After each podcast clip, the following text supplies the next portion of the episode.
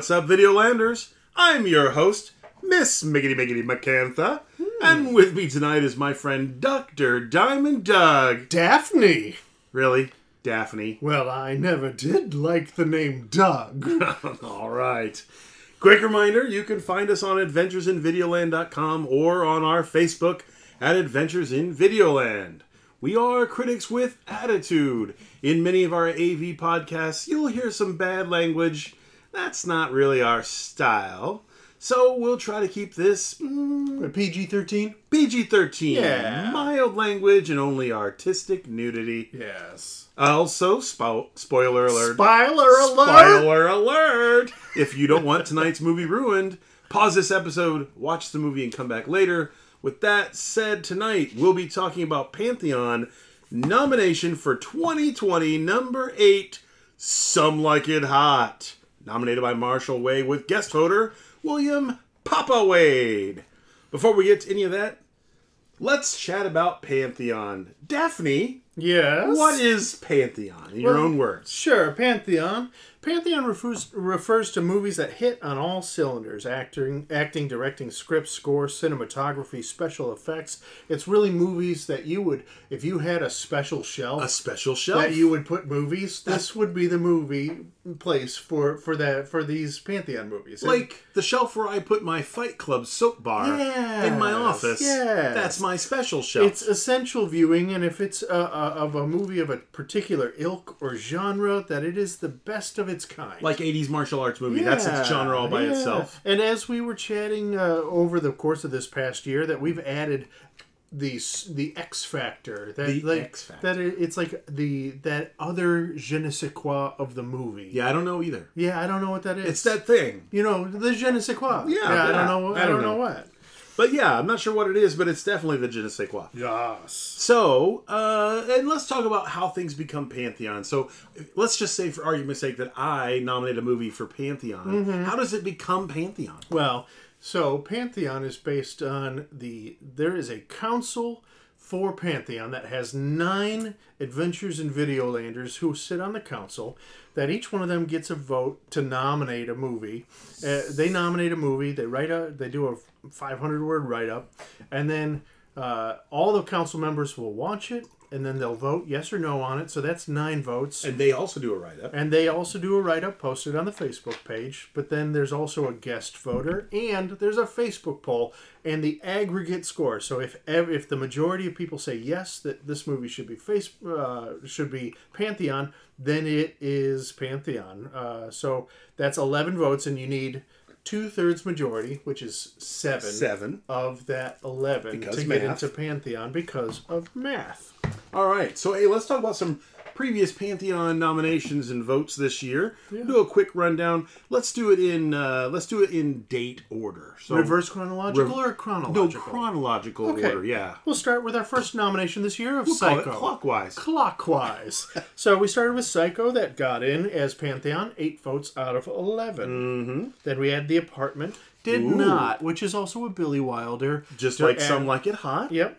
Uh, that one did not get in. Three of 11, but another Billy Wilder movie is in Pantheon, Sunset Boulevard. Yes. Won't You Be My Neighbor got 9 of 11, our That's first Tom documentary. No. It's not the Tom Hanks. no, it not the, the, Tom documentary. Hanks. The yeah. documentary one. Schindler's List was a clean sweep, eleven of eleven. Was that one also a documentary? Yeah, and it, it well, it was a historical. Um, I don't want to say fiction, Well, but yes, yes. Uh, it, it was a historically Based uh, on historical based on record, yes. historical record movie. Uh, and that had uh, that had Captain No, I, uh, Even- I do believe uh, well, that one, right? Was I it? don't recall.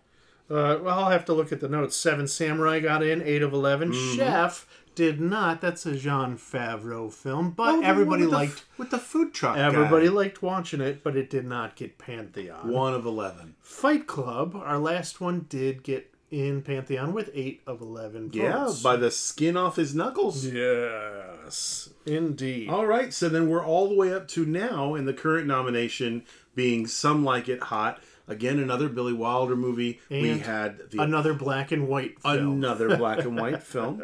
We had The Apartment earlier this year, which is Billy Wilder, and now we have this one. And as you said before, uh, Sunset Boulevard, another Billy Wilder movie, which, which uh, arguably his most famous, most popular, That's most right. successful. And if you haven't movie. seen it, watch it. Uh, it's it's incredible. It's a good movie. It really is. It's already in Pantheon. Yeah. All right. So let's just talk a little bit about some like it hot, some movie Sure. facts. no foreplay today. We're just Uh, jumping straight in. You know what? Let's do this first, and then we'll come back to a little bit of foreplay. Okay, sure. All right. Because uh, I dressed up for this conversation. I, I noticed, and I, that's why I want to do this first and come All right. back. All right. No, that's that's All right. fair enough. So, rating, it actually was never rated, but if it was rated by today's terms, it would be PG. Yep. Uh, just some mild adult themes, nothing major uh, by today's standards. It's a comedy romance uh, movie by Billy Wilder, uh, who, as we said, is famous for Sunset Boulevard, Stalag 17, uh, The Apartment, Seven Year Itch, uh, and Double Double, Indemnity. Indemnity. Yeah. Screenplay by Wilder and I. I Diamond. Those two get together and do a lot of have got together and did a lot of things. Uh, produced by Wilder. Uh, music by Adolf Deutsch, who also did The Apartment, Oklahoma, The Maltese Falcon, and Showboat. Uh, cinematography by Charles Lang, who did the uh, Magnificent Seven and A Farewell to Arms. Edited by Arthur Schmidt, who Wilder worked with on Sunset Boulevard. It was released to theaters in the U.S. anyway. Uh, it was it was global release eventually that year, but uh, in U.S. theaters on March 29th, 1959. It's 121 minutes, a svelte two-hour movie. Yes. Uh, it I, this by the way Shorter than the apartment yeah, was. this actually felt like it felt like half the length of the apartment and to me. And for a comedy, that's a straight comedy. Long for a It ne- comedy. it's long for a comedy, but it needs to be tight. Yeah. Yep. Uh, the studio uh, was Mirisch Company, who did the apartment and Great Escape, uh, Invasion of the Body Snatchers, Pink Panther. I put just- the I put those that list together right there Mm-hmm. because it, I just wanted to show the the breadth of different types of Types of movies they that- did, but- they- yeah, all, uh, produced produced by Wilder's company. Mm-hmm. Uh, I had that written here somewhere. Starts with an A. Uh, in any case, uh, and distributed by United Artists. All right, was starring Marilyn Monroe as Sugar, uh, Tony Curtis as Joe, Jack Lemmon as Jerry, uh, George Raft as Spats the gangster, Joey Brown as Osgood Fielding the Third the third. otherwise known as Jerry's Beau, and Joan Shawlee as Sweet Sue, the leader of the band. It was a ladies' band, Yeah, it was all women, uh, big band. strong character. Yes, very strong character. Uh, and uh, I, I saw somewhere, I'm, I think it's in the notes here, about some of the other things that she did. Uh, she's been in a lot of things, and she's worked with Wilder on several movies, including The Apartment. Sure. If Oh. you're not familiar with the movie, then the, here's a little synopsis for you. go for it. Uh, you should have stopped this and watched the movie. I found it, by the way, on my Roku TV on the Romance channel. on the Romance Channel. Uh, there was a romance app channel. There was a very loud commercials. And Yes, it was in black and white. I watched the black and white version. Um, but if you're not familiar with the movie, here's the Google synopsis. After witnessing a mafia murder, slick saxophone player Joe Tony Curtis and his long suffering buddy Jerry Jack Lemmon improvise a quick plan to escape from Chicago for, with their lives. Disguising themselves as women, they join an all female jazz band and hop a train bound for sunny Florida. While Joe pretends to be a millionaire to win the band's sexy singer, Sugar, Marilyn Monroe, Jerry finds himself pursued by a real millionaire, Joey Brown, as things heat up and the mobsters close in. So the reason why I wanted to pause on the deep dive is I just wanted to make sure that we had discussed the fact that this movie involves a number of things, including cross-dressing. Yes. As the two lead characters, Jack Lemmon and Tony Curtis, dress not just they don't just disguise themselves as women. Yes. It's not like a hasty blonde wig and a big overcoat. It's it's full on. they embody, yeah, they go full drag. and by the way, Tony Curtis made a very attractive woman. He did. This was not a surprise to me. No, he's an attractive way. man. Attractive man, Jack Lemmon. Yeah, Uh, man. but it was funny. Man, yes. But Tony Curtis made a very attractive woman, Yeah. and if you didn't realize, maybe you might not catch on to it. Yeah. In any case, or not care. or not even care. Yeah, you know. It was the same with Jack Lemmon. nobody's Nobody's, perfect. perfect. Yeah, we'll get to that. So yeah, we'll get to that. So let's talk about uh, before we get into more details about the movie. Let's talk about cross dressing. Cross dressing. Have you ever partake of this particular behavior? Not behavior, wrong word. I would almost call it. I would almost No, call it celebration. Drag. Yeah. Drag. Have you ever presented yourself in public in drag. You know, it's funny you should ask. I'm asking. because uh, Brad, when he was saying, "Hey, you guys, when you're doing this podcast, Yeah. you should dress up in, In drag. drag, You yeah. should, yeah."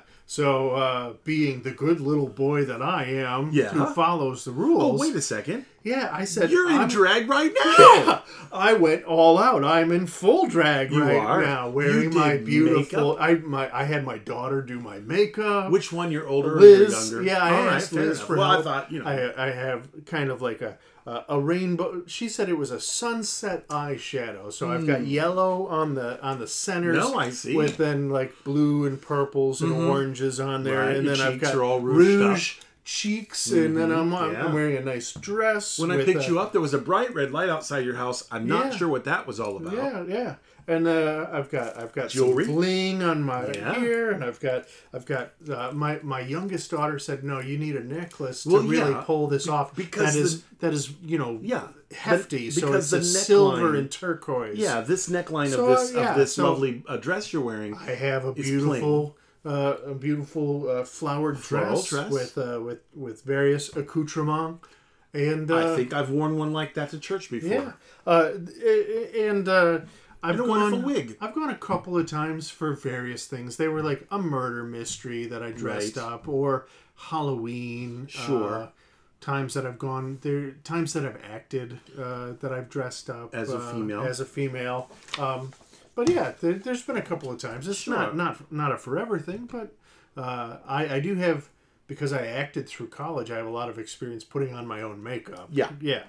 Yeah, Uh, you have you dressed in drag? I have. and by the way, times. uh, just for the listener, he is not in drag I am tonight. not. It's like so, when they say I'm like literally wearing sweatpants. Yeah. I'm wearing my COVID costume. Yeah, yeah. Sweatpants, uh, possibly even commando. this is and sort of this is black sort of like t-shirt. when uh, when they're like, no, it's a costume party. Come all dressed up, and Yes. then they're like, uh, and then, Daphne is all dressed up. then you you come dressed as a Playboy bunny and you show up and nobody else is in costume. So, So what do you do? You Yeah. own it. I own it, and I am a beautiful, beautiful woman tonight. As as far as my dressing in drag, my wife and I decided to go to a American an American Legion uh, uh, Veterans of Foreign War uh, uh, uh, uh, Halloween costume party. Yeah, yeah, yeah. And we wanted to go as a pirate and uh, excuse the language, but it wasn't my term, and a pirate's wench.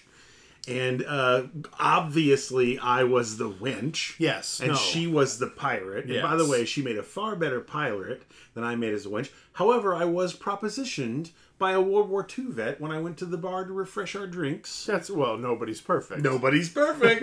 yeah. The uh, and and for the listener right here, um, and I'm, I think that there will be pictures of this. I do not make a beautiful woman. So I think I didn't. make I I didn't start as a beautiful man. So a passable woman. yeah, That's yeah. a nice way to put The it. The goatee though throws it off. You know what? Not for everybody. I've been to drag shows, No, I know. and many of I- them have beards and goatees. I asked if I should shave it off. They said no, leave No. it. It makes the costume. It does. Yeah.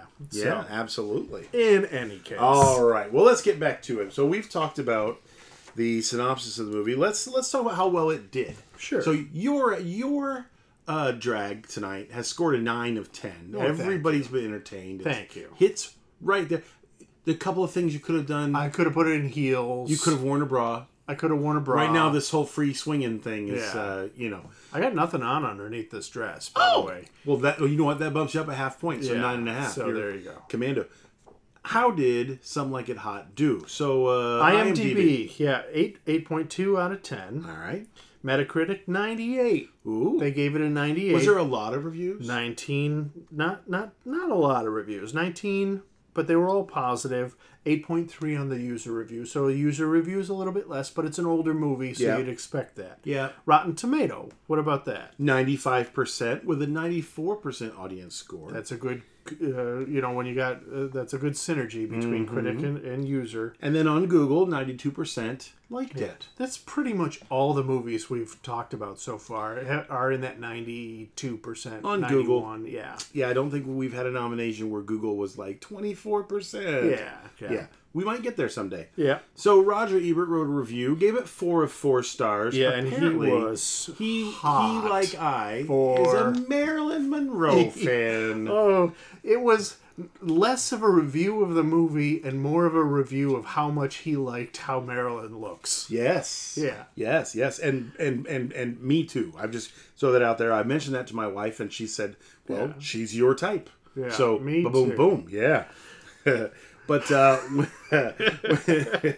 when a work of art, uh, Ebert says, what a, work of art and nature is Marilyn Monroe. She has an age into an icon."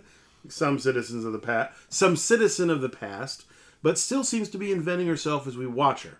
She has the gift of appearing to hit on her lines of dialogue by happy inspiration, and there are passages in Billy Wilder's Some Like It Hot where she and Tony Curtis exchange one liners like hot potatoes. Yeah. Uh, poured into a dress that offers her breasts like jolly treats. You know, this part gets a little dirty. It gonna, really does. I'm gonna skip up. No, don't skip it. Like Oh, lean into it. I put it here for a like reason. jolly treats for needy boys. oh God. She seems totally oblivious to sex while at the same time melting men into helpless desire. Look at that, Jack Lemmon tells Curtis as he watches her adoringly. Look how she moves, like jello on springs. she must have some sort of built in motor. I tell you, it's, It's a whole different sex. Wilder's 1959 comedy is one of the enduring, endear, enduring treasures of the movies, a film of inspiration and meticulous craft, a movie that's about nothing but sex and yet pretends it's about crime and greed. It is underwired with Wilder's cheerful cynicism so that no time is lost to soppiness and everyone behaves according to basic Darwinian drive. Loves the movie, but loves Marilyn even more. even more. So I just want to take a sidebar. I mentioned this earlier. I don't think this is in here. Uh, there is a review that does nothing but body shame Marilyn Monroe. It's I think it's from the New Yorker or the Times, Oh yeah, I took that one out. and it's basically it says She's- yeah, she's- she's kind she- of fat. She's she's chunkier. She's in a little- movie. she's a little thick. She's been thinner and prettier Yeah, in other movies. and. And I was telling you before we started that I read that she actually was pregnant during, During the the movie, of this movie, and then had a Wah, miscarriage wah. after. But she was all like hopped up on drugs a lot too during the movie. Looked fabulous in Yeah. this movie, and they poured her into I don't know how many outfits. Didn't even just pour her into the dress. They sewed, Sewed her, her. into the dresses. the uh, the uh, uh, I want to make love. Yeah, you, yeah. Be Boop, loved by boop, you. boop, Boop, boop, doo. doo. That song, she was sewn. That that dress was manufactured around her body. yeah, basically. yeah, yeah, Yeah. All right. So, uh, Rotten Tomatoes reviews. Uh, hit me. What's Jack Moffitt, say? Hollywood Revo- Reporter, gives this a fresh Some Like It Hot as another supersonic breakneck belly laugh comedy that should be a blockbusting bonanza at the box office. Jeremy Heilman, MovieMartyr.com. Rotten always manages to spoil the fun with elaboration. I, I'm guessing he's talking about Billy Wilder. Billy Wilder. Yeah. That he draws scenes out mm. too far, which far. we mentioned when we talked about the, The apartment. apartment. Clyde Gilmour from Maclean's magazine gives it a rotten. Genuine hilarity is gradually replaced by boredom and distaste as the one basic gag is stretched out thinner and thinner. And the time staff says fresh. Lemmon digs out most of the laughs in the script. As for Marilyn, she's been trimmer. Here it is, slimmer and sexier in early pictures. I thought that was Time that said that. You Oh. anonymous trash, you. Yeah, it, it, it said time staff uh, authored not listed or Yeah, something like yeah, that. yeah, yeah. Metacritic, Metacritic. Metacritic reviews Marjorie Baumgarten from the Austin Chronicle. The gives it like Metacritic rates this review as a hundred. If Billy Wilder achieved nothing else in his entire career, he would still rank as one of the great masters of cinema for pulling off this comic tour de force. And A.H. Well, uh, Weiler from the New York Times gave it an 80. Let's face it, two hours is too long a time to harp on one joke. But Billy Wilder, who produced, directed, and collaborated with I, A.I. Diamond on this breeziest of scripts, proves once again that he is as professional as anyone in Hollywood. All right, let's talk about the hoi polloi. This The hoi polloi from The Meta- Metacritic. Yes, 8.3 user review with 102 positive, 10 mixed, and 4 negative. At the top end of our scale, we have Bitash, who gives it a 10, says, Oh my gosh, I'm shocked how good this movie is. It's 2020 and this movie is not outdated at all. The acting and writing is so good, so natural. I would beg to differ with Batash, but that's fine. that's just me. You don't think that this fits into the Me Too uh, era? I don't as believe well? that this movie. I believe this movie is outdated and the acting is not natural. Sure. But hey, that's just me. Yeah. Uh, you know, I, I'm one one opinion. It doesn't even matter. How about Jay Guevara? Guevara said gave it a six. I can see the appeal of this movie, especially for its time.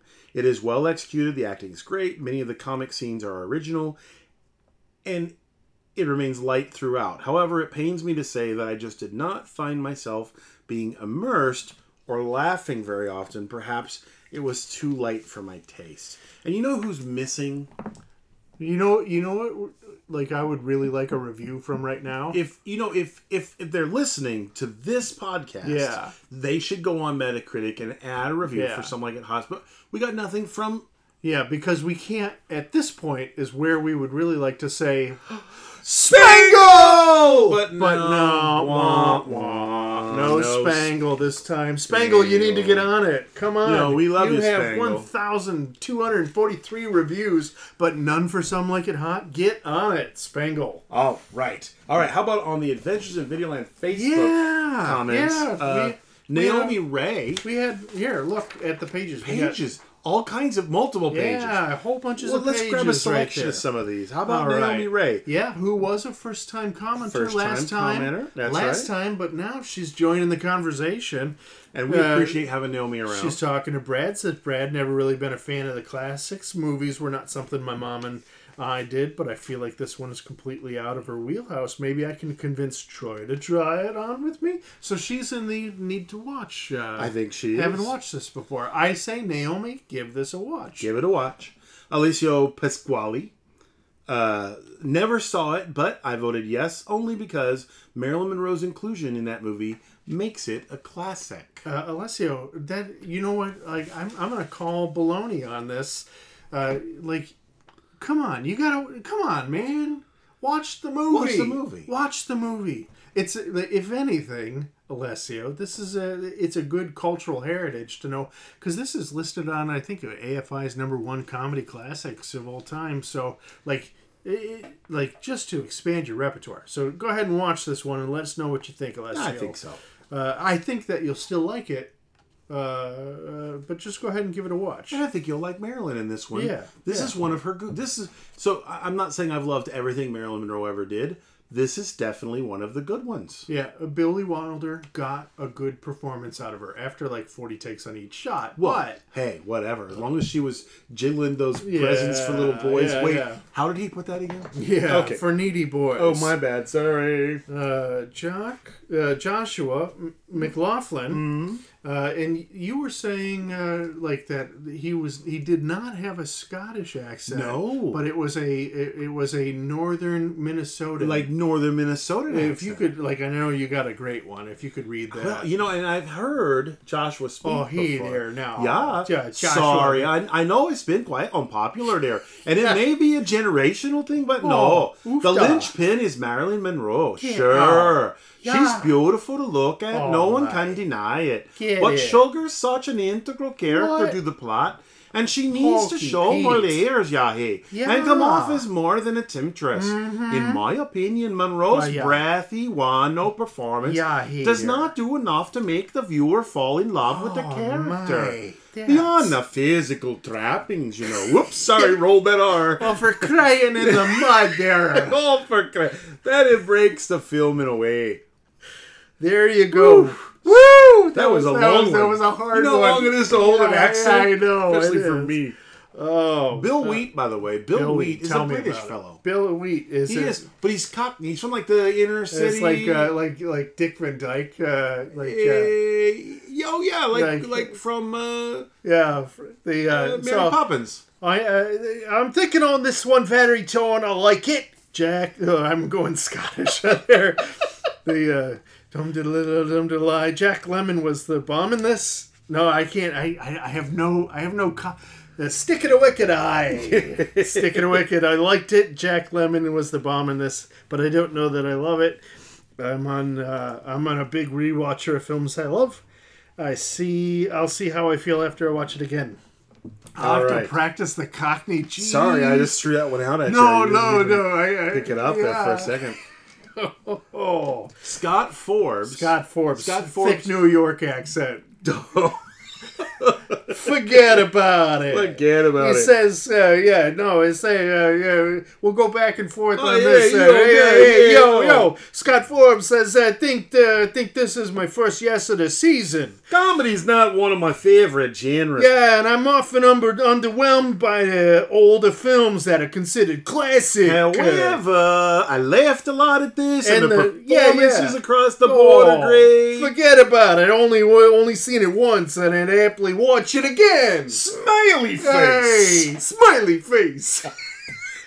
Now, Captain No. yes, Cap. This is Zach Appleseed, Captain. No. You'll be surprised what he says here. Yeah, no, surprise. Hold But- on to your seats. But he says, I need to rewatch, but my initial leaning is no.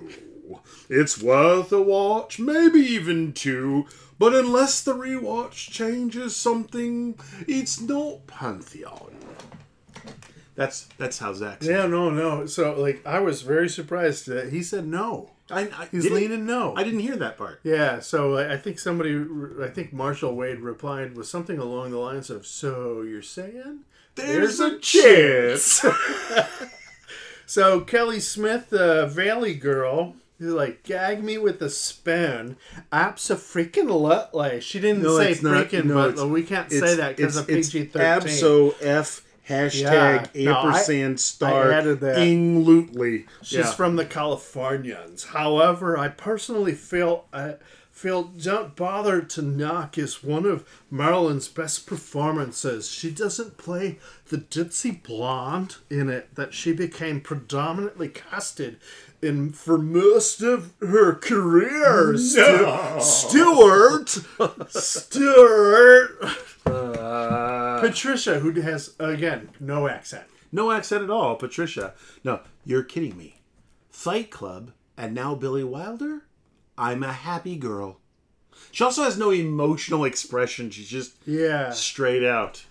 And Patricia, my apologies. I Yeah. just, you know, I'm just portraying a part here. Uh, Joe Wilson. Have you ever heard Joe talk before? Yeah, he speaks always angrily. Always. Like In- that's one like, one thing that he's known for is being an is angry, be just angry being speaker. angry about everything. It's Every like, single he'll say thing. positive things, but it sounds like he's mad. He's, he's like he's Rawr. like he's like he's like "Vrr, Doug, that's a great dress you're wearing. Grr. So uh, he says, "Great movie. It's fun and well written and well acted, directing at its finest, silly yet pleasant premise." Pause. Marilyn Monroe playing a ukulele. Come on. Joe says, make a good dinner, crack open some wine, and enjoy not a masterpiece, but a wonderful movie to escape and to laugh. P.S. If you have a J, it's even better. Does he mean like I don't know. I'm unfamiliar with the language of Urban Dictionary. I don't know what the J is. What is he's, J- he's talking about. Joe? If you uh, Yeah, Joe, if you're listening- if, you're li- if you listen to this podcast, it will be posted in AV on Facebook. The only thing that I know end. is when it's in association and juxtaposition with P and B. yeah, or P, possibly B, and J. G and J. Yeah. you know, Yeah, like laid gin back with my mind on my, My money and my money on my mind. He is a bartender, so maybe that's what he's talking about. A glass of juice. Adam Chromacho. Chromacho. who Sent me a, a voice text. Did he? Uh, just so that I could hear him say it. What his voice uh, Yeah, sounds like, uh, and like- what does it sound like? Sexy. Ooh. Well, I mean, like, no, yeah, like. Like Luke Cage sexy? Yeah, well, I mean, come on, man. You can't compare anything to Luke Cage. We, we've talked about this. I'm just saying, you're Nobody's saying it's perfect sexy. except Luke Cage. for Luke Cage. Yeah, well. Uh, Adam Chromacho. I haven't seen it since I was seven or eight years old. I'm gonna revisit it. Go ahead and revisit it, Adam. But that's uh, but but that doesn't sound like his voice. No, no, no. Uh, like I can't do it because No? I'm not nearly as like I'm a f- six uh, at best. At my best day, I'm a six out of ten. Today you're a seven, brother. well, that's because you're true? looking at my you're looking at my bosoms. I'm looking at your necklace, which is highlighting them. It's like an Dustin arrow pointing at it. Dustin Dustin says, "I always liked the movie. I have it on DVD. It was a good mix of comedy and drama, and the end was the best." But see, his, he he he puts on an American accent, but he kind of slips over to a South African one there towards the end. You know, in American, it's like, and the but and the end was the best, and then Yes, yes. No, I get it. And yes. So we've got Tony Garcia here uh, at the very end. Well, the I don't know where you're going right No, now. you- So, yeah, no. Tony Garcia. d- Did you have more on Dustin? no, Uh, I just was gonna, I wanted to hear it in a South African accent. I just couldn't. Oh, I don't have a South Oh, African. oh, my bad. So, I'm sorry. like, I Af- think it deserves Afrikaans- Pantheon because it's I've unique. always liked the is the Afrikaans. Uh, I've always liked the movie. I have it on DVD. It was a good mix of comedy and drama at the end. Uh, so the I I I, I don't. I, Yeah, no, like- I- is it let me it just more finish it. English? You have a great Afrikaans. Uh, yeah, let me Go just finish it. this one here. I think it deserves Pantheon because it is unique, and for the time period, perfect. it was rather positive on its gay themes. That's, I think, where Dustin Whedon was going with that. one. Yeah. So Tony Garcia, to wrap these up from our AV comments, Funniest ending I've seen in the movie. boom, mic drop. Boom, just like that. All right, let's talk about how it did in the theaters. Some Like It Hot, released March 19th, 1959. As we said, it was a two hour movie, 121 minutes. Domestic gross 25 million, worldwide 25.02. Here's the thing there's a different website. I I found multiple sources giving these numbers, and one website that said 25 million domestic, 250 million globally. But I don't know that that's the case. And that so might I include this- DVD sales and uh, all Oh, whatnot. and it was re-released three times, Yep. including just a few years ago. So I don't know. In Production, any case. production bone production budget was two point nine million dollars, so it did well. And then our patented BSI butts in seats index, where we take the Butts in seats, where we take the domestic gross, divide by the average ticket uh, movie theater ticket price for the year of release, which happened to be 68 cents in 1959. So 25 million divided by 68 cents tells us how many butts were in the seats, right? 36.8 million 36.8. butts. So if we compare that to the Fight Club standard, 7.2 million. well, did very, very well. Yeah, Fight Club standard 7.2. 7.2. All right. So by comparison, The Apartment released June 15th, 1960, just one year later, 125 minutes, very similar in length. And as again, we talked about uh, The Apartment earlier this year. Domestic gross for The Apartment was 18.6 million. Worldwide, though, it did very similar to Some Like It Hot, around 24 and a half. Production budget was 3 million, so almost the exact same production budget. Uh, average ticket price was a penny more, so 27 million butts in seats because it had a much lower domestic gross. Uh, what other comparisons do we have here? Gentlemen prefer blondes. oh, Marilyn Monroe. July 15, 1950, 391 minutes, an hour and a half, domestic gross of $12 million worldwide. Uh, 12 million, that doesn't, like, like, uh, I think it only came out in the US. Yeah, yeah. Production budget, we don't know, but uh, average ticket price for 1953 is 51 cents. Dividing all that out, that we look at that movie as a 23.5 million butts in seats. That's a successful movie. It is less than Some Like It Hot in the apartment. Now, but one of the most successful. famous scenes with Marilyn Monroe Yeah, the dress. comes from a seven-year itch. Yeah, here. Do you want me to redo that scene? I do. right you there? do that right Here. now. Here, So, uh, hang on. I'm- I'll I'm be the. I'll be the great. Yeah, here. Yeah, oh, you're blowing up my skirt. Whoa! That, oh, we really don't have anything on under there. Yeah, I know. I told you. I told you. Dokie. I told you.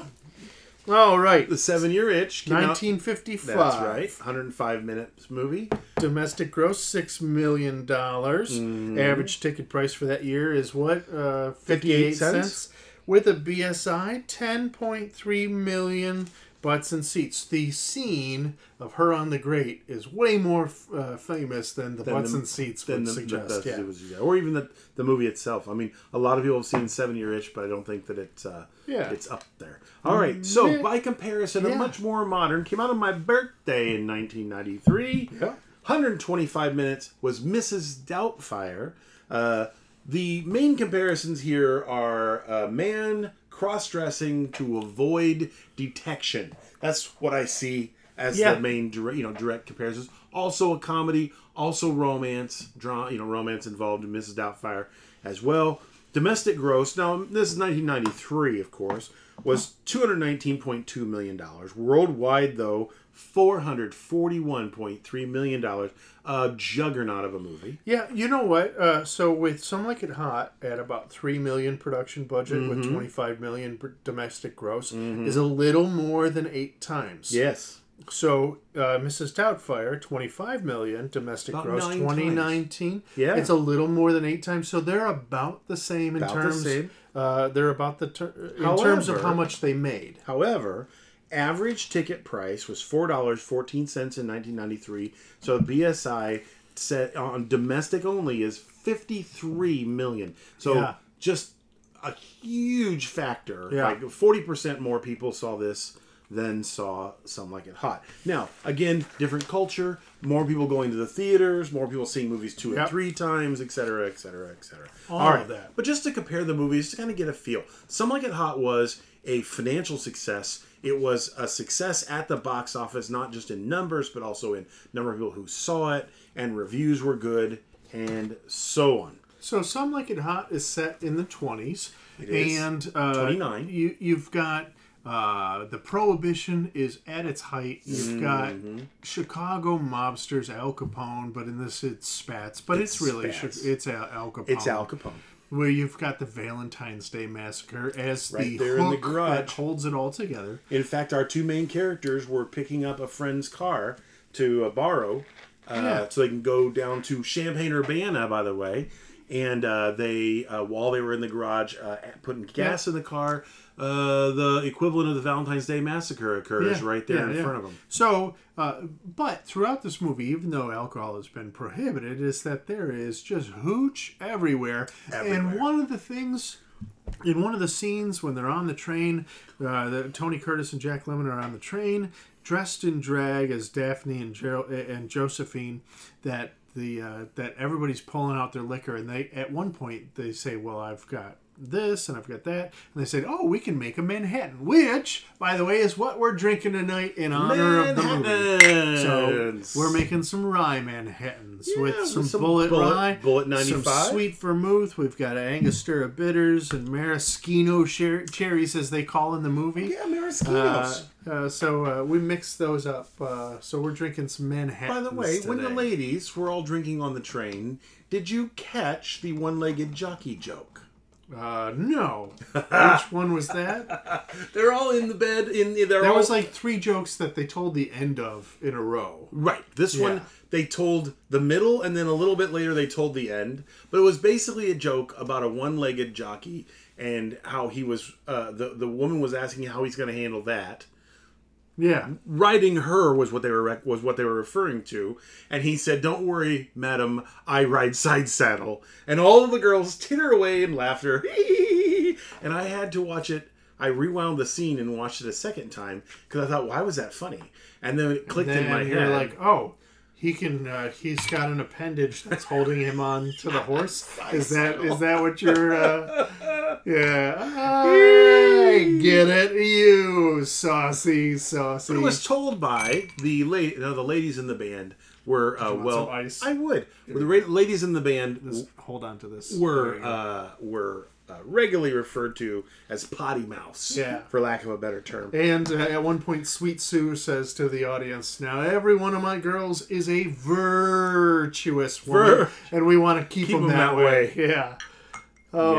Yes. So, uh, before we get into our deep dig, there is a box on the table. There's a box. Okay, so this box, uh, apparently, uh, our host Brad has put. Uh, what are, sometimes the the nominator, the the council member who nominates a movie, Yeah. will send us a, a gift, a a tidbit. Uh, It's it's like to th- say thank you for doing this movie, Yeah. but we like to call this a bribe. They're bribes. Yeah, They're it's a straight up bribe. bribes. It's a straight up bribe. But uh, so in this case, we have uh, a, a a little box here. Oh, I've, I've opened my the box. and freaking Inside goodness. are some little stainless. It says stainless steel. I don't know if this he flusk. yeah. Is that Oh. like Norwegian? Yeah.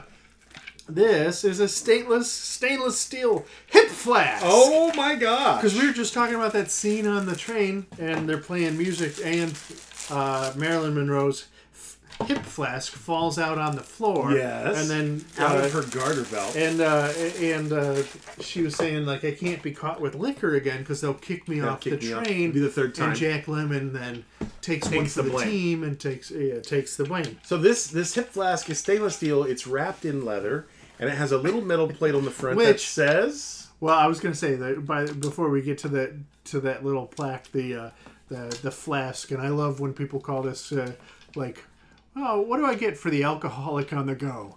Oh, a flask. Flask. and there is an inscription on the inscription front. on the front that It's- says, "Well- well, ellipses. Nobody's, Nobody's perfect. This is fantastic, Marshall. Thank you very much. oh my much. gosh, this is great. This is fantastic. I like it. Here, I'll, I'll, I'll shake this around so you can hear this right there. Yeah, that's uh, the sound of the top of a hip flask. Yeah. This is great. Thank you, thank you, thank you. So I have now. I've now. I've got a small collection of little things. You do. Uh, and I You've got a bunch them, of little ones right I there. keep them on my special shelf at home, along with uh, copies of the uh, Pantheon movies that I've collected so far, up on the special shelf. And uh, this will absolutely be there. However, I will also use this. I will also use this hip flask as I'm a hip flask kind of a guy. Do you want me to put a little Bulleit rye in there? Oh Yeah, yeah, let's, here, let's here. do that. Here we go.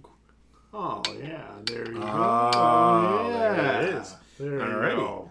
Okie dokie. That's nice. Thank you very much.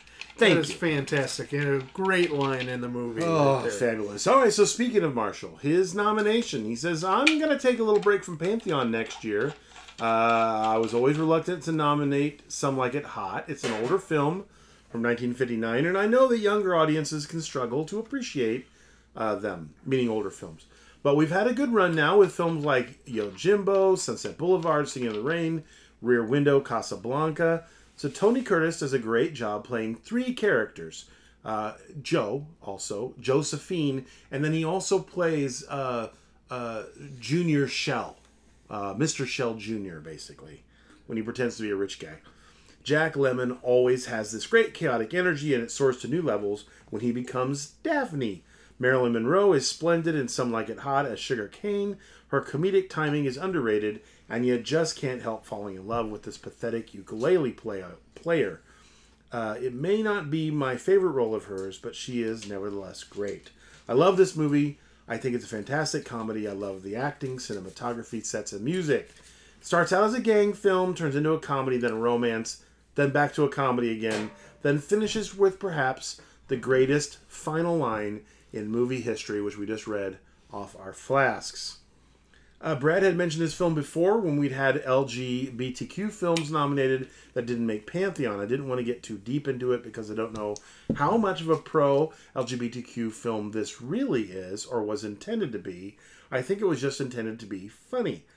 But what it does beautifully, especially for 1959, is that it has fun with drag, but never attacks or belittles the characters in drag. And Jerry Daphne's affection for Osgood is genuine. The final line wraps up it all wraps it all up nicely. Well, nobody's perfect. To be left ambiguous like that in 1959, it was extremely bold, and that's why this film has stood the test of time. You know, I thought there were a lot of things that were left Yeah, ambiguous. and this in is an film. excerpt from it. Yeah, this is an and excerpt it from goes his on nomination. from there. I, I thought a lot of things in this film were left ambiguous. Uh, you know, um, he uh, uh, uh, Daphne uh, does not actually um, decline that line. Well, nobody's perfect, Yep. uh, and in fact had argued uh, with uh, Josephine that that Daphne should go ahead and get married uh, to the guy because it, it meant security. Yeah. Uh, something he'd never had in his life. She'd never had in her life. He, she'd never had in their life. And So- they enjoyed each other's company. They enjoyed each other's company. It wasn't physical, at least as far as we know. That again was left ambiguous. Uh, I mean, why would he say no one's perfect if he didn't know that was a dude to begin with? Let's just And I really like the line here that says, It has fun with drag, but never attacks or belittles the characters who are in drag. Correct. There is, you, you, you can argue about whether or not this was truly drag or whether it was disguise. Right. Like, but um, there were at least some honest moments through the film when they were in drag that they said, "How can the other half live like this? How Yeah. can how do they live like this?" Because like one got hit on by the bellboy who was like fifteen year old as Yeah. a kid, but he's like, "I like big women." And it's like. But come on, or Yeah. got pinched on the butt in in the es- in the elevator. Yeah, or or even the very first scene where they were dressed uh, as women, they go to get to the train to head to Florida, and as they're getting on, Daphne sort of trips forward, and the male uh, uh, manager, I guess, band manager, not the female band leader, the male band manager reaches up, smacks Daphne on the butt, and says, "You know, there you go, sweetheart," or something along those lines. And it was, you know, one of those moments that in 2020 will be looked on as just absolutely Yeah. uh, uh, offensive, uh, not in a movie sense, but in reality, right? But in that case, all Daphne did was turn around and go fresh, and then just move on with her life. Yeah. So it was, I guess, this what uh, just understanding that that's what they had to deal with. Which with. I mean, like just this past week, I saw somebody post on my face, a friend post on Facebook. I was walking the dog this morning, and I got catcalled. Like, and I was like, the the point was like I was wearing like sweatpants and like nothing, and like somebody decided at seven in the morning this was their chance to be like, "Hey, baby," like yeah, like Yeah. like that's gonna work at seven in the morning. Where I'm like, "Oh no, you know what? I Right. like your style." Yeah, right. But she was, Oof. but she just had to like go on with her day. With their day. Yeah. So you know, this plays into how this film is unique. You know, It- yes. this film is unique in a, in a, in a lot of ways. Uh, it is, but it is also very much like m- most of Wilder's movies from this whole decade. Like, and the question is, how is this film unique as a Pantheon As a nomination? Pantheon nomination. Yes. So certainly, uh, how it's unique as a Pantheon nomination in one way is uh, in the way that it that it's dealing with this uh, this uh, uh, I guess the two guys in drag and having to deal with those events. Like this Yeah. is a part of why. Uh, It's about about the performative side of gender, but also the societal realities of uh, of living in a heteronormative society. Like to use some like Yeah. big hypercritical words. male dominated heteronormative Yeah, yeah, society. yeah. yeah. Yeah, yeah. Um, so as a unique is like this film is unique. It's a comedy. I like uh, just like on a on a big level, this movie is a comedy. And as far as nominations go, Pantheon nominations are hard on comedies because on comedies uh, comedy is really subjective. Like uh, some people like it, some people don't. Some like it hot Yeah. uh, which is a quote from the movie where uh, Marilyn Monroe is talking about like, what do you like? Uh, Tony Curtis asks like, what do you play? And she says, I play it. We play jazz. It's real hot. And Yeah. Tony We Curtis play it hot. Yeah. says, well, some like it hot, yeah. Right? you know, and, and some don't. Mm. Like, uh, uh, so it's kind of, it kind of, it, has this. Uh, that subjectivity built into it. Um, so yeah, no. So this is subjective. So it's hard. This is a hard nomination on one. It's unique because it, it is. Uh, it's a comedy, which also leads into a challenge of the film. Yeah, one of the well. challenges of the film is that, Um, it's I- a comedy. And how well have comedies done in Pantheon in the past? Uh, like You know, which- I'm which comedies have gotten in? handful. Uh, uh, uh, I, I'd have to Bill, um, uh, Bill and Ted's Excellent Adventure. Bill, Bill Murray's uh, movie got in last year, and uh, that's a comedy, although a very dry comedy. yeah, no, keep on going. I'm, I'm looking this up while you talk. Yeah, you right go ahead here. and pull it up. But but the reality is, you know, like you and I had a nomination uh, option last year, and we thought about Mrs. Doubtfire, and we decided not to because we just thought that it's just too subjective, you know. Yeah. Um, and we did go ahead and nominate a movie that has a comedy comedy in it, Yeah. but uh, but but not a, a specific comedy. So, uh, so here's some of the ones. that- So I'm just looking up the Adventures in Videoland.com Panthe- Pantheon. site where for Pantheon. Mm-hmm. So um, you've got Who Who Framed Roger Rabbit is in there. But that's unique for a different. Yes, it's a comedy, but that's one Monty of the Python first. and the Holy Grail There was you not go. a council uh, nominated. It was a No. kind of a backdoor Got thing at the the, back end. It, it, it got in because that was the uh, fan favorite. Yeah, wasn't Who Framed not a nomination as well? Um, I don't remember. looking through the list, you also have Young Frankenstein. Sure. Young Frankenstein. we did that one. Yeah, That with Frau just Blücher. It just it, it got in, but just barely. Just barely.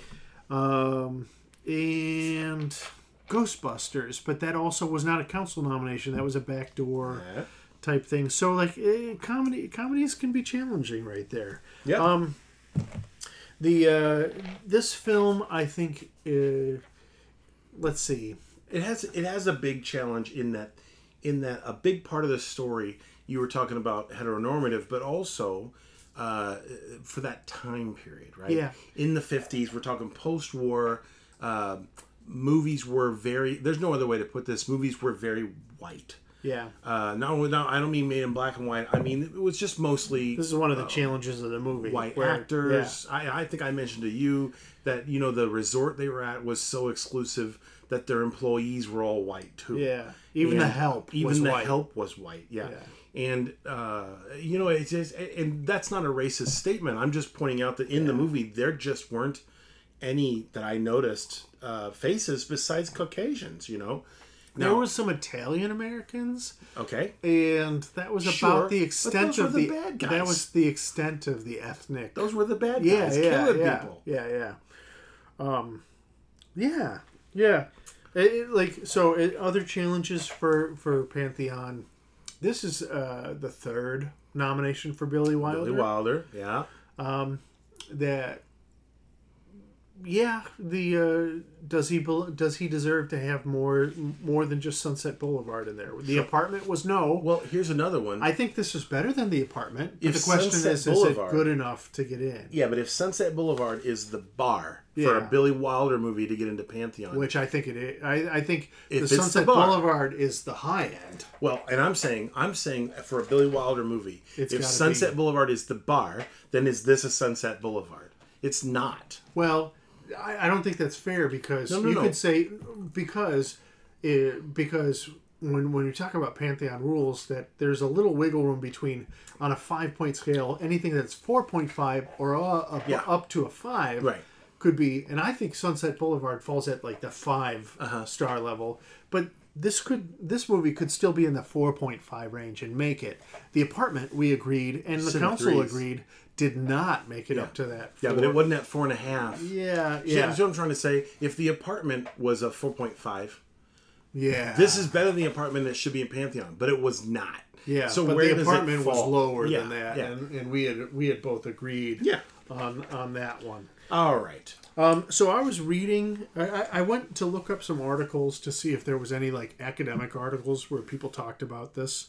Mm-hmm. What I found one was that people used so "some like it hot" as a phrase is used by lots of different people to talk about like frogs in biology and and, and like different ethnic uh, like groups and cultural groups and frog groups and bi- like bacteria and fungus. It there was over 7,000 academic type articles that had some like it hot in the title Some like it hot and Wilder. so I, I, I, I narrowed it down and I found like a, like two or three that were about the movie. Like Right. every like the rest of the seven thousand were like spin-offs on using a pun and wordplay. Um, but the the one that I found, and I, the reason I use the word heteronormative, uh, he- heteronormativity, was that was from an article that I read that was talking about um, it, not so much of a, a criticism, but an analysis of the film by saying that uh, this this movie depicted a uh, a hetero a dys, a heteronormative dystopia. So in which that everybody like everything is based on a traditional heteronormative relationship, man woman relationship that you would expect. Uh, but it's a dystopia because nobody is really ever going to be happy in the heteronormative roles that they have, where Marilyn Monroe is like, yeah, no, I, I like I, I want the guy, but I fall for the idiot, and the like Tony Curtis is like, I want the girl, but I want always the next girl, Right. and the next one, and I'm never happy with this. Mm-hmm. He wants the sex, she wants the money. They're never happy. The only times that you get like these glimpses of uh, of maybe the relationship could go beyond or there could be a happiness is if you broke away from the hetero- heteronormative rules and you allowed for Osgood and Jack Lemmon to get together Right. where in the end where he says well nobody's perfect. He's had eight failed relationships. I'm personally guessing that if if he's bi he's bi but uh, Osgood is bi but mostly gay. Yeah, eight failed relationships because you know they might have just kind of been winking and a nod because he's gay, yeah and that he knew that Jack Lemmon was a guy. And Jack Lemmon, uh, Jack Lemmon probably very much was not gay, but in the course of finding a relationship, that if he found a relationship that was based not on sex But on on- security. but on security and connection, that he'd be okay with it. so be like it. this is a post-sex relationship, so that's why it's got this heteronormative dystopia that they talk about it. And like I'm not saying I agree with all of it, but that No, was no. that was a take a hot take on the yeah, movie. a hot take on the movie. Yeah. and I, I, I, got from that relationship of those two, uh, I, I connected with it in a, in a in a in an odd tangential way, because uh, I had a family member who, in their older years, uh, had a, a very close, intimate relationship with someone of the same gender, and no one ever like no one ever openly questioned it. They lived together until the day that the older of the two passed away, and uh, you know what I'm saying? Like, Yeah, I mean, we had I had two teachers that were that were that were older women that lived together forever for like forty years, never got married, and Right. they were just It together. wasn't, it wasn't necessarily a sexual relationship. It Yeah. was definitely a relationship S- based yeah. on their needs. And society wants us to ask the question: Mm-hmm. Are they having sex? But you could look at a married couple. difference. It doesn't make any difference. You could look at a married couple and uh, like a married couple could live for years without having sex Absolutely. too. So yeah. So for yeah, a no, lot yeah. of reasons. For a lot of reasons, Yeah. like lack of ability is one, but also it's lack of interest. or whatever. yeah. Yeah, yeah, yeah. In any case, In uh, any case. Jack Lemmon's character actually argued for the relationship at one point in the movie because he's like, "Why can't I have security? Yeah. Because you're a man." So my daughter, uh, w- my oldest, was walking through while I was watching the movie today, and uh, and I, I had watched it a couple of months ago when we looked at the apartment, and I watched it again today, just to get a fre- to get fresh eyes. And she was walking through in the scene where Jack Lemmon is talking about the. Uh, uh, I'm engaged, Right. And Tony Curtis is like, "Who's the lucky woman?" And, and and Jack Lemmon is like, "No, I'm talking about Osgood." no, he said, "Who's lucky Yeah, woman?" And Jack Lemmon goes, yeah, "I am yeah. I yeah." am. Yeah, I am. But then he said, uh, "What are you going to do for the honeymoon?" And Jack Lemmon, without missing a beat, said, "Well, he kind of wants to go to the Riviera, but I'm think I'm leaning towards going to the Niagara Falls." And my daughter lost it. She was like, "That was hilarious." Uh, one of the insights that I had in the movie, uh, watching watching it again, was that in the beginning of the film, when when they're doing drag for the first time, that and he's with all these women, uh, you know, they're with all these women, and Tony Curtis is reminding Jack Lemmon, who is just all in all the time, uh, to to remind him to say, "I'm a man, I'm a man, I'm a man," and then. Uh, later on, or to say I'm a woman, I'm, a woman, I'm a woman, Yeah. and then in the second half of the film, that he's reminding him to say, "I'm a man, I'm a man, I'm a man, I'm a because he got lost, lost in his role. All the way Uh, in. His his gender was completely performative at that point. Yeah. All right, let's do a quick little breakdown uh, on some of the standout moments by category. How about acting, casting? What are some of the standout moments, acting and casting? I you? think the chemistry between Jack Lemmon and Tony Curtis is bar none. I think uh, like it's it's just fantastic. They they work so well together. Yeah, And A I like Jack unit. Lemmon so much more in this movie than I did in the apartment. Certainly, absolutely. But this is one of my favorite Jack Lemmon Yeah. performances, I think. And I'm not particularly Yeah, a Jack Lemmon. yeah, we've talked I'm about an- this I'm before. not an anti-fan. But you're like he's never been your flavor. No, not not particularly. But Yeah. I did like Like. I'll eat lemon desserts, like not Jack Lemmon Oh. desserts, but I'll eat lemon flavored desserts, but I don't really like them. Oh, Yeah. God, sorry, I just threw up my mouth a little bit. I will say this uh, that I think Marilyn Monroe is passable. Roger Ebert loved everything about her. I think she is passable, Okay. and that's it. If I am am brutally honest on her acting alone, yes. In fact, if I was in a play with her and she that was her performance and someone said how'd she do, I'd say she did fine. Because you were being nice. No, I, she did fine. She did fine. yeah, she did fine. She did fine. She yep, and if and, and Like a three out of five. What I hear uh, that Wilder had to take so many, you know, so many takes to get her to actually put that together. And Tony Curtis had to That's a write the line, Where's the bourbon on a piece of paper yeah. in there. Or, like, she took 40 takes to get the, the line, I'm sugar. I'm sugar, but I heard that it was two takes for the boop boop be doop song. Yeah. because that's just her being Marilyn. Like she knows how to be Marilyn. So, yeah, Jack Lemmon and Tony Curtis, bar none, high end. They're amazing. Marilyn, I thought she was passable, but had good moments. I, I I thought that casting her was perfect. I thought Joey Brown as Osgood was fantastic. liked I liked him. And- I thought some of the other people like were pa- eh, were okay. They were okay. They weren't bad.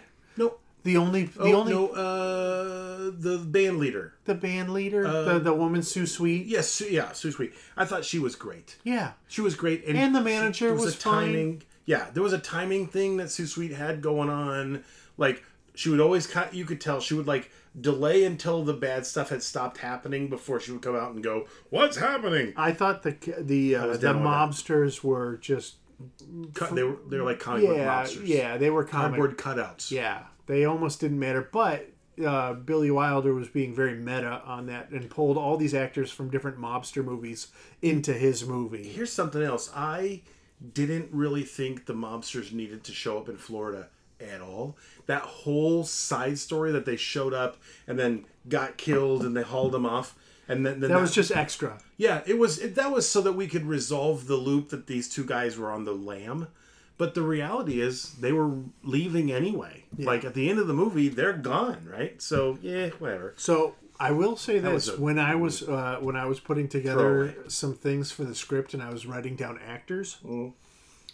for about a minute or so, I was like, "Oh, and who was that other guy who was on the beach who was hitting on Marilyn?"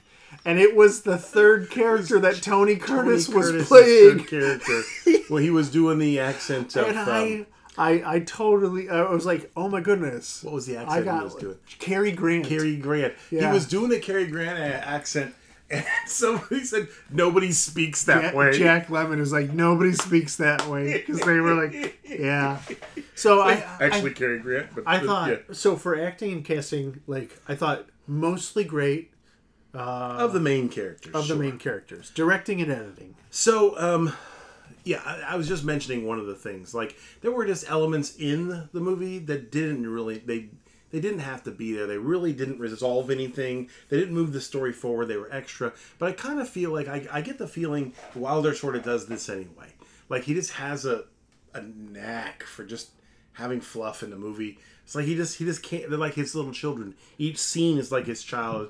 Like he's afraid to cut them out of there sometimes. Like the uh, the scene with the women passing the ba- the the uh, playing in the water, which Yes. kind of dragged out for like I, I, I didn't I didn't mind it, It but was, it was supposed just to be kinda like, a musical montage, but it went on. it went on like it was just a little bit like uh, the, like the scene in the train car where they were piling into Jack Lemmon's bed. that went and on. on and on. Oh, did you do you have maraschino Mar- maraschino Maraschino. maraschino cherries? Do you have ice? Do you have?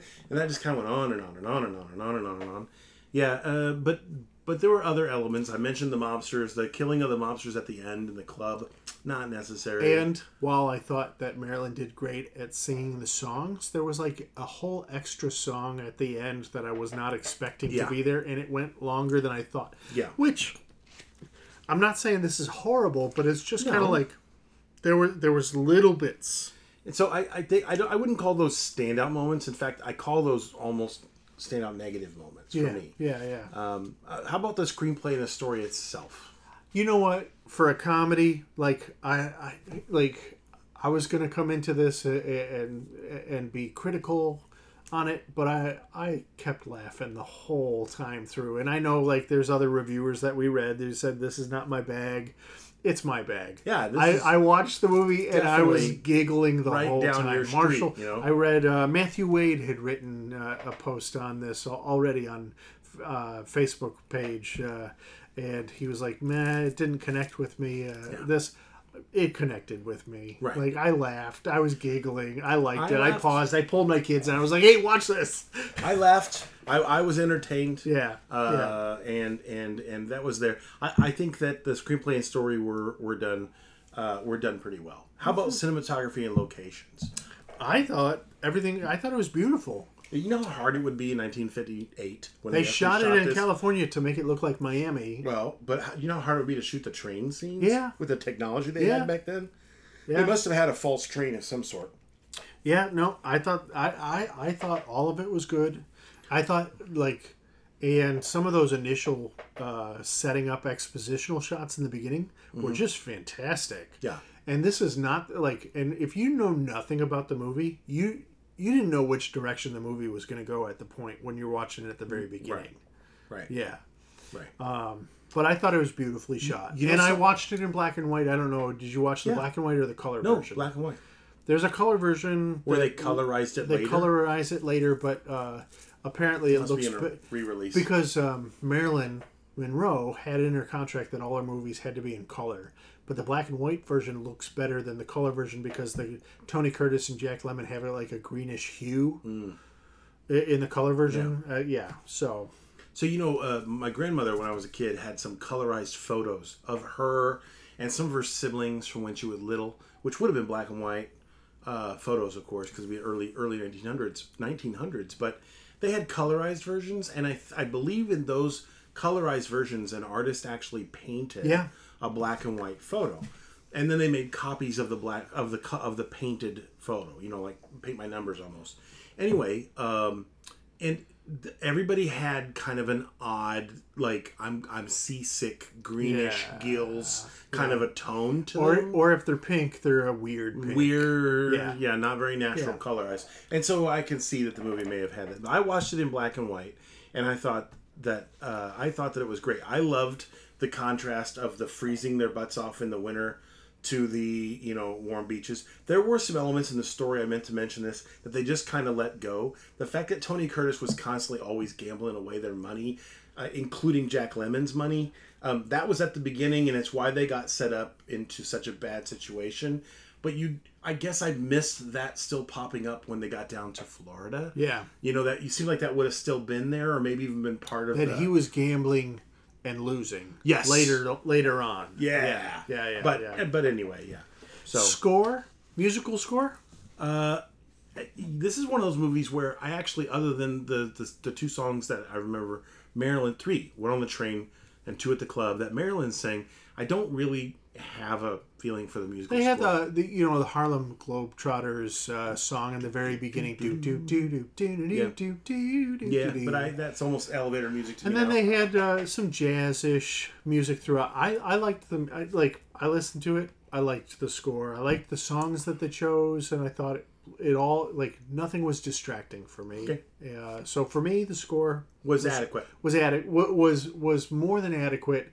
wasn't like Was it memorable? it wasn't like a like a John Williams score where No. you're like it, it changed my life. changed your emotions. yeah. However, for me, the score added to the movie, and it gave a f- it, like it was another character in the movie so this to is give this twenties prohibition. Yeah, Yes, my yeah, uh, my ignorance uh, it, it leads to this question: that "I Want to Be Loved by You" song was that did that song exist already, or was that an original? Well, you're asking questions. I don't know. It sounds like Betty Boop, but Yeah, well, she sang Yeah. it later, right? So uh, that'd Yeah. be like a '30s Betty Boop song, probably. But yeah. Well, the uh, I'll look that up while uh, while you All right. chat, chat about any special. let's talk about some awards, actually. Oh, special effects and notables.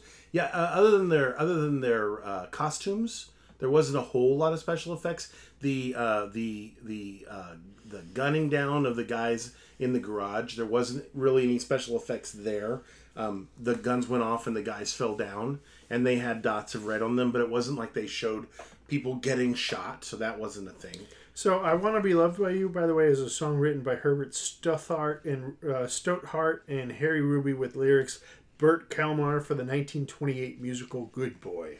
So it was written So prior. It was, but it was it was the proper It was period period, period proper, yeah. Yeah. But yeah, from uh, from a year before the movie. I didn't notice anything that was like I, like uh, how about this? For special effects and notables, notables would be the costuming. Yeah. That wa- oh my gosh. The costuming was amazing.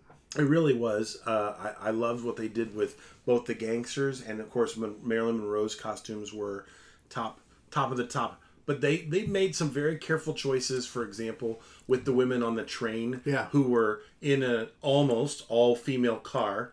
Uh, not sure why the male manager was in the same car with them, but we'll leave that alone. They were in an almost all female car. The females were all wearing uh, uh, nighttime clothes that they could crawl up and down ladders and fall down and flop around and roll over each other in a big bed, and there wasn't Yeah. any issues at all. And they were they were uh, they were dressed in such a way that they were alluring, but not more alluring than than Marilyn Monroe. And, and that's true, and not revealing. Yeah. The only person doing any revealing was Marilyn Monroe. yeah, The back of that dress while she was singing went, I swear, eight inches below her butt. Yeah. And yet, nothing was on display. well, and the front of it was this kind of sheer where you're almost With skin tone. it almost looks like you're looking at a completely see-through something, but Yes. it's not. No. So like it like it played Especially with in black and white. Yeah, yeah. Yeah, so no, no, uh, how about how about like and we don't have this on the list, but how about X Factor? Is there any X Factor of this film that you would uh, say like it's like it's amazing? I mean, other than the things that we've mentioned already, I don't have anything about this movie that, that gives it a big boost. How about you?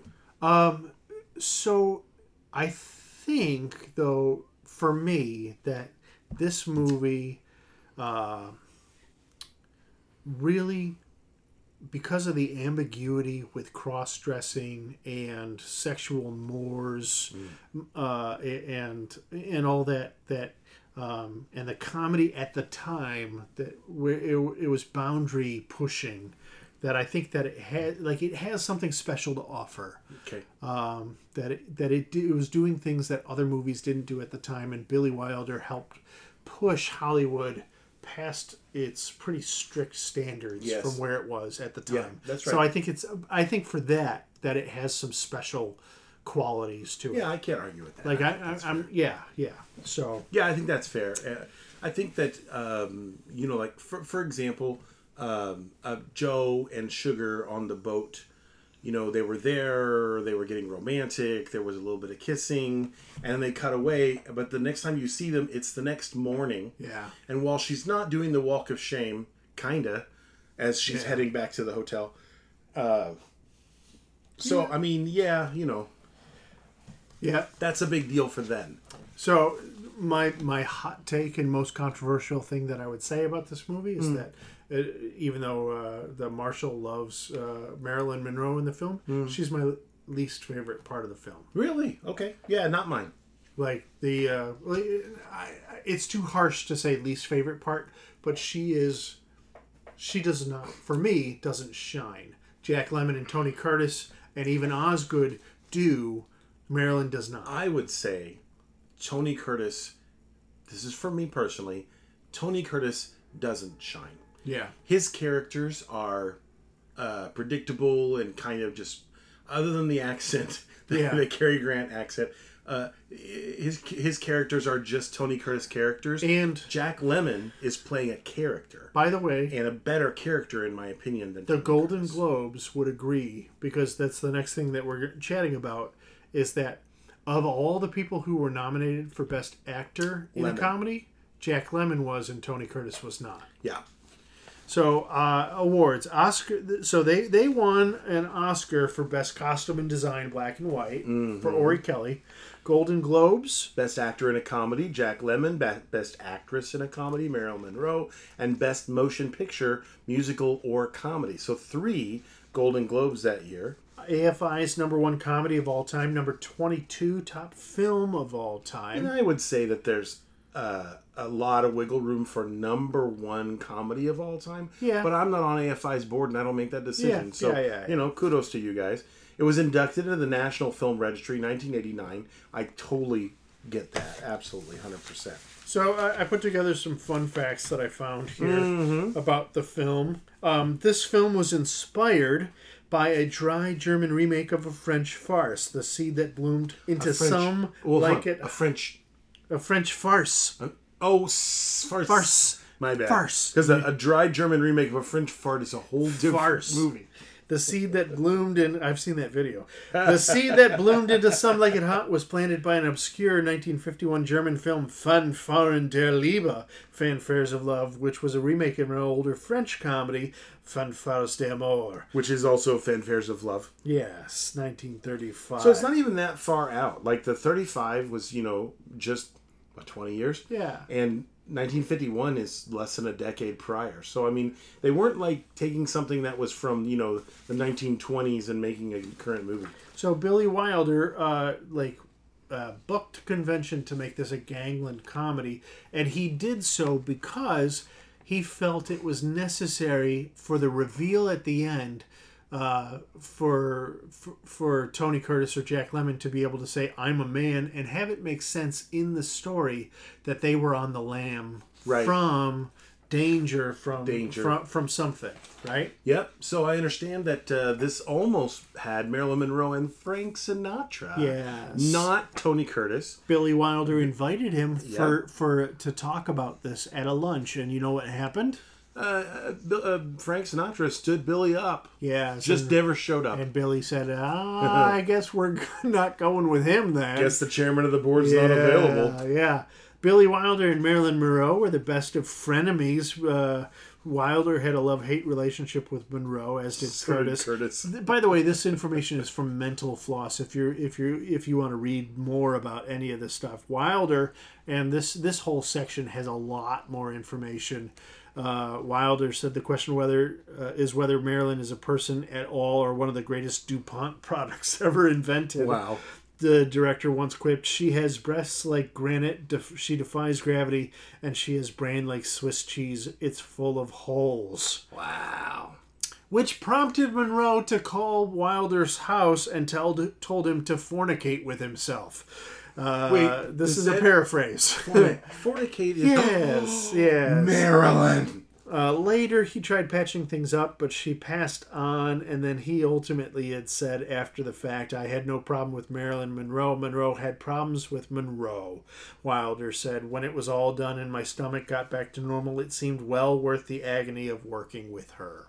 I've been in shows like that. Yeah. And afterwards, I've been like, you know what? That actually, w- that was worth it. The it. show worked, but uh, it wasn't fun at the time, but the show worked. And I have been the person who Yeah. made the show agony for the other people, and afterwards they told me it was worth it. So hey, both sides. We So- Mm-hmm. also we already mentioned this one right here is that uh, that it had it was very meta where it had a lot of gangsters Right. uh, who i- including one of the characters who was flipping the coin Yes. who did that in another The film i said, "Nice trick. Where'd you learn that?" But Yeah. the guy who says that was doing that in another film. by the way when I watched it again was after again uh, Spats was saying to the guy who was flipping the coin uh, I started noticing the guy's not really good at flipping the coin. Like I've seen better coin flippers in movies. That, yeah, yeah, yeah. So uh, they decided if the men had to wear dresses, they wanted to look as glamorous as Marilyn Monroe. The designer Orry goes, Kelly. goes in to measure Marilyn. Comes out in a pair of panties and a silk blouse, and he stands there. He measures her 24, 29, 34, 18, goes around her waist and rear, and he says, You know, Marilyn, Tony Curtis has a better looking Go rear ahead. end than you. Oh, you can say it. And she said, uh, I only get one. Yeah. And she unbuttoned her blouse, opened it, and said, Yeah, but he doesn't have tots like this. Oh, yeah. So we mentioned uh, Tony Curtis did the accent of Cary Grant. Uh, Mm-hmm. by the way, in the last line, they almost didn't use that last line of, well, nobody's perfect, but couldn't come, come up with anything Yeah. better. The writers couldn't and up with they left better. it in the film, and when they when they when they showed it to audiences, it got a rip roaring response. Everybody loved it. This was uh, condemned by the National Legion of Decency, banned in Kansas after United Artists refused to edit the love scene between Curtis and Monroe. Worst superhero group ever, the National, National Legion of Decency. uh, refused to edit the scene between Curtis and Monroe, and while in Memphis, a censorship board restricted viewing to adults only. This was prior to any sort of uh, movie ratings, like they couldn't say NC seventeen or Yeah. PG thirteen or anything like that. This is the love scene where Tony Curtis is explaining to Marilyn, Marilyn Monroe that, well, I love women, but I just, uh, they do nothing for me. yeah, and so she's just like passionately Yeah. just going at it Which all over me. He's he- like, "Nope, nothing's happening. Yeah. Nope." Uh, Not a except thing. uh, like in the back of the in, the back of the shot, his foot is raising. Yes. as as some sort of metaphorical phallus uh, For oh Yeah. yes, I just got that. Okay. yeah. Yeah, I'm a little yeah, slow. Okay. Uh, all right. Cool. Okay. So um, we talked about rating this in the top 100 American movie comedies, um, and Yeah. most people uh, would not argue with that. But Wilder was a bit circumspect at the honor. He said, "I'm happy for it, but it's not true." It's not the best because there is no best. It is one of the best. It's a good picture, and I'm proud of it, and I'm happy people still like it so much. And this was the this is what I was trying to say earlier. Yeah. I wasn't trying to say this is not a great comedy. I was trying to say calling it number one, uh, as you said earlier, we've talked about before. Comedy is subjective. Yeah, where I that line, it's not the best because there is No no, best. best. Yeah, Yeah, there you go. All right, voting time. Let's voting talk about time. the council. Well, Marshall Wade nominated it. So it's going to be a yes. I'm going to go with a yes from Marshall. Yes, it is. I'm going to go with uh, well, we, no, know, we what do you it, we know it's a no from Oh, Matthew right. because Matthew he has already posted posted. already in the Facebook Yeah. poll. How about how about Nathan Plantica? I don't know. like like I'm like I'm going down the list of what like we've got seven other council members after these two uh, to see of where would they, where they would go. Kyle liked the apartment, so maybe he's a yes on some like it hot. I count in my head, and I'm not going to name names. I count three that I think will absolutely say no. But that's not enough to shut it down. It would need five no's. Yeah. So, and it already has one, so three would make four.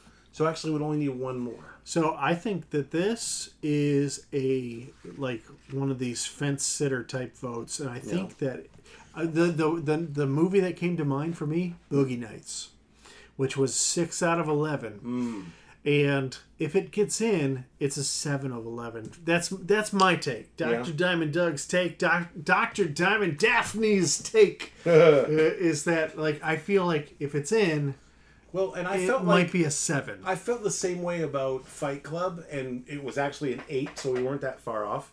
Uh, I thought it might get seven. You thought it was going to get eight, and it did. I I actually think this one might get eight. It might not just get in, but it'll get in plus one. yeah. Uh, Papa Wade, William Wade, the guest voter, don't know what he's going to say, but I'm gonna I'm gonna say he'll say since yes. he's a Papa Wade, he's Well, older. but you know So that's like, I was going with not just related but older. So, but, Like- but it could be my age, right? So, so older. really old. This movie was absolutely in that genre, in that Yeah. age time that was before mine, where I wouldn't probably have taken the time to watch it had it not been nominated. I Yeah. wouldn't have gone back and watched it again. So I I will go, like it's in that six seven range for me. I think it's seven, eight, and it's going to get in. But that's just me. Me personally, I like this film. Yes, I think it's Pantheon. Me personally, I think it doesn't quite make Pantheon, but I believe it's going to get in solidly. Yeah. Eight, let's say. So we're we're me and you are sitting in that six to Yeah. seven range. Yeah, even six to eight, Where like right? like you're you're actually not very far from me on this opinion. Where you're like you're you're not saying like this is no way Pantheon. I'm saying this is like a 450 or a 449, and maybe, but I but no. Yeah, and for me, like this is this is four five plus out of five stars. Um, Here's my nose. Yeah, My nose are there's some things in this movie that I struggle with. That I also struggle with in the apartment. These are absolutely Yeah. wilder uh, issues. we haven't chatted about this yet. One that we have not. One of those issues is the the just casual, uh, anti-feminine, pro-masculine. It's sexist. it is casually and and un, un, unapologetically sexist. It is also um, not blatantly, but by omission, uh, not racist, but race exclusive. Right? That's the wrong word. Yeah, Uh, it almost just doesn't acknowledge that there are anything besides whites yeah. involved in anywhere. And they were in downtown Chicago in jazz clubs. Come on. I know it was 1929, but still.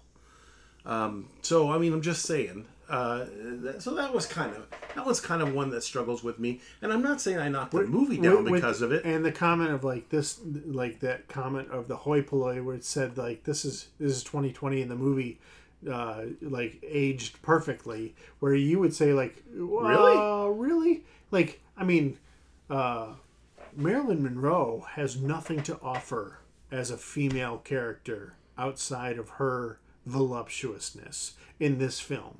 if her character was basically a very voluptuous, very attractive, very desirable woman, she nailed it. Yeah, Yep. If that was her character, I don't think that was supposed to be her character. deep thoughts. Uh, no, like no, but in, in, cleverness. She actually says, "I'm dumb. yeah, I'm dumb as a stick. I'm I know what I'm supposed to do, but I keep falling for the saxophone player." And they, I give myself to them, and they dump me. And then that was her character for the rest of the movie. Once she basically said that this is this is who she was, then that's who she was forever. The most like a more complex female character is Sue Sweet, to be honest. That's right. like she's in charge, she's a boss, she has she's got a job the, to do. So you she get knows- the yeah. image of Sue Sweet. You get the, the the the tantalizing top of the iceberg of Sue Sweet, and then the camera just moves away from her, and she becomes a secondary character, dropping funny puns about the band members becoming or uh, keeping the band members very. She's a much more interesting and well-rounded character I would that agree. gets no no no airtime. no camera time, and and the reason why is because Billy Wilder was making a Billy Wilder movie. Yeah, Uh, it's a sex I've seen many of his movies. It's a sex They all romp. have the same base themes. yeah, and uh, I just I don't know. I, I I struggle with saying that that's yeah. an essential viewing movie. I understand that it reflects the times, but it doesn't reflect 1959. But- it reflects 1929. Sunset Boulevard, the uh, th- like Right. the actress in there had a much more complex female role where she was deluded, she was crazy, she like like uh, but sh- she was uh, she was much more of a character uh, and had much more to offer Yeah, than say Marilyn Monroe did. sure, sure. Yeah. All right. Any other final thoughts? We've we've relayed some of our kind of wrap up thoughts. We've talked about our own personal point of view on the movie. So, like, we've ranked these, like, I, I've ranked these with you before that we've talked about Sunset Boulevard, The Apartment, and Some Like It Hot. For me, The Apartment doesn't make the cut. Kyle thinks it does, and that's, you know, like, he loves the movie. That's fine for him. yeah. For me, it doesn't. Yep. That Sunset Boulevard is absolutely in. Uh, Some Like It Hot, for me, it hits, it makes me laugh Gotcha. and I like it. I like the movie. I think it does its job. And to be honest, that I, I think that it stands the test of time as a pantheon film. Fair enough. Um, so the, that's my that's my take on those films. Fair enough. Fair enough. I still want to see Double Indemnity. I haven't seen it yet. It's Uh-huh. this film noir. I don't know. Have you seen that? I don't recall seeing it. If I did, it must have been a very long time ago. Yeah, yeah, yeah. Any final thoughts for you? I have shared mine. Okay. So, as always, we hope that everybody's enjoyed tonight's conversation. Uh, Daphne, where can Videoland find you? Well, you can find me on the Facebook page. On Adventures in Videoland. Yep. You can find Adventures in Videoland on Instagram at adventuresinvideoland.com. You know, but the conversation always begins and ends on our Facebook uh, group. Uh, you've been listening to Criticism in its finest hour. Until next time, Videolanders. Nobody's perfect. Nah. that- I mean, that was a great ending I for mean, the film. yeah, like, but- and I showed my son, and he laughed. Yeah, but it's got to be like, uh, nobody's perfect. Yeah, Yeah, that's not a thing. yeah. How, uh, wait, uh, how about, uh, how about, uh, how about boop boop be doop? I think we should end with what we say. Oh, so how about this? We, We love love you.